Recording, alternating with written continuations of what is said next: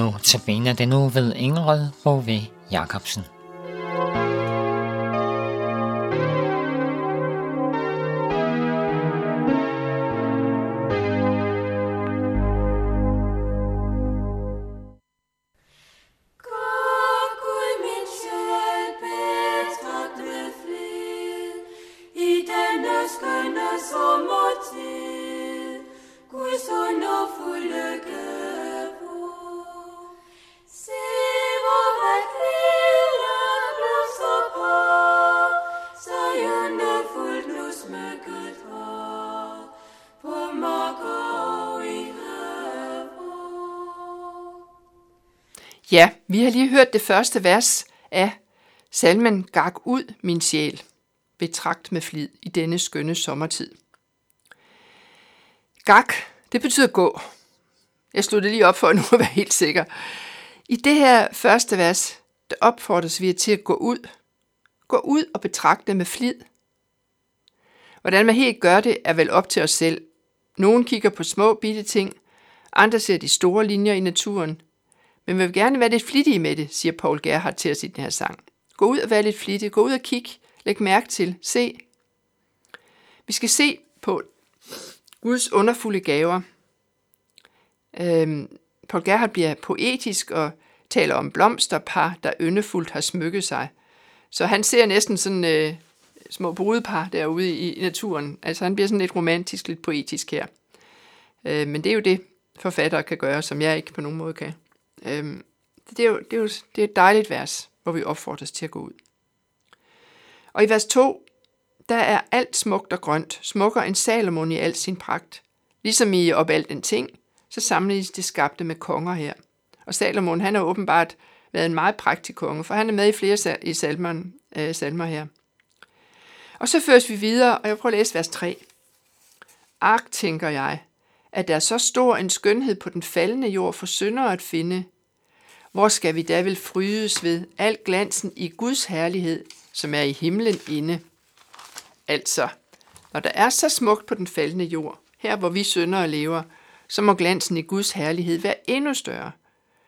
Og så gør Paul Gerhardt det, som vi også har set i flere af de andre sommer- og natursalmer. Han fører os ind i evighedens sommer, hvor natten aldrig kommer det, det er, jamen, jeg tænker, det er igen sådan, øh, som det har været i, i nogle af de tidligere andagter, så er det sådan her evighedens sommer, det er, det er den sommer, som, hvor natten aldrig bliver mørk, hvor der bliver ved med at være lyst, dejligt, som vi kender det her fra de nord, den nordiske sommer. Hvor, vers 4. Hvor må det være sødt især at vandre i Guds haven der i evighedens sommer, og høre der den dag så lang de tusinde serafer sang, hvor natten aldrig kommer. O kære Gud, var vi der og stod for tronen ren og skær med salighedens palmer, så ville vi på englevis forkynde højt din nådes pris med tusind skønne salmer. Og så ønsker han sig ind i himlen, ind for Guds trone, at stå der og forkynde Guds nådes pris. Det må være noget af det allerbedste. Altså være i naturen, det er flot, det er smukt, det er dejligt, men at stå inde i himlen og synge for Guds trone, hvad kan være bedre, siger Paul Gerhardt her.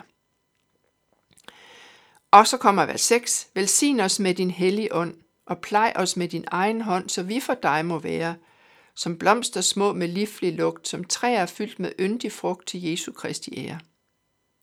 Så kommer der et andet billede. Nu er vi tilbage på jorden igen. Og vi bliver her bedt, og han beder om Helligåndens velsignelse. Bed om, at vi må være som blomster med livlig lugt til Jesu Kristi ære.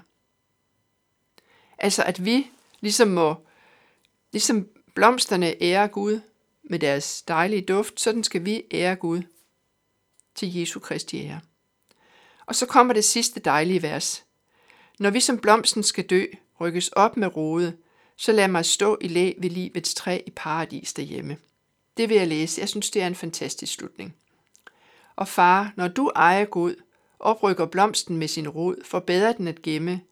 O plant mig der, giv mig læ, ved livets vel af livets træ i paradis derhjemme.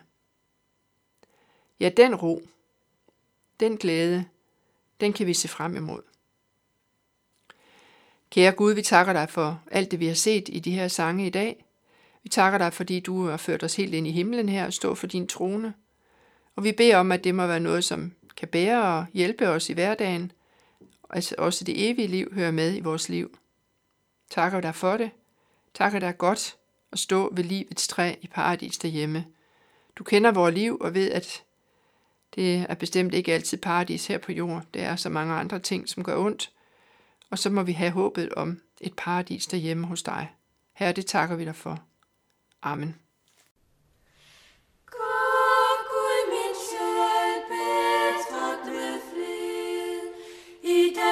Skønne sommertid, Guds underfulde gave.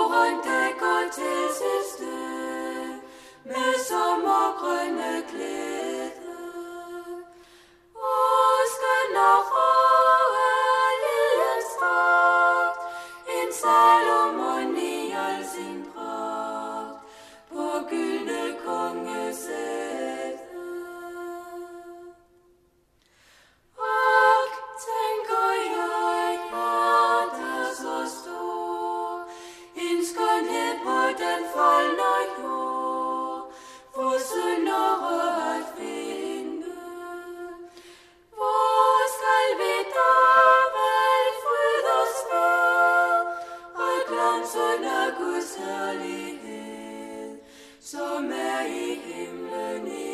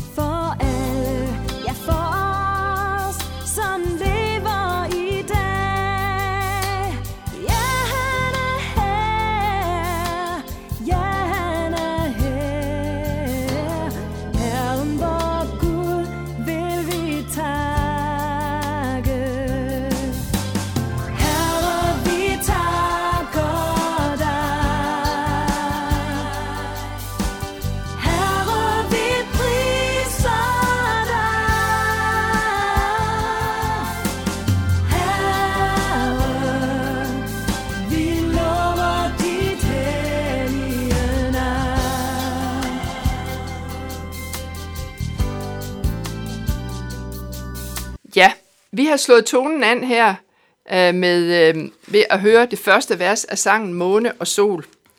Tonen er syngende og konkret på sådan en barnlig måde. Jeg synes, det er en dejlig øh, lille enkel sang. Øh, der er ikke så meget at forstå. Øh, der er ikke så mange billeder. Det er sådan meget lige ud af landevejen.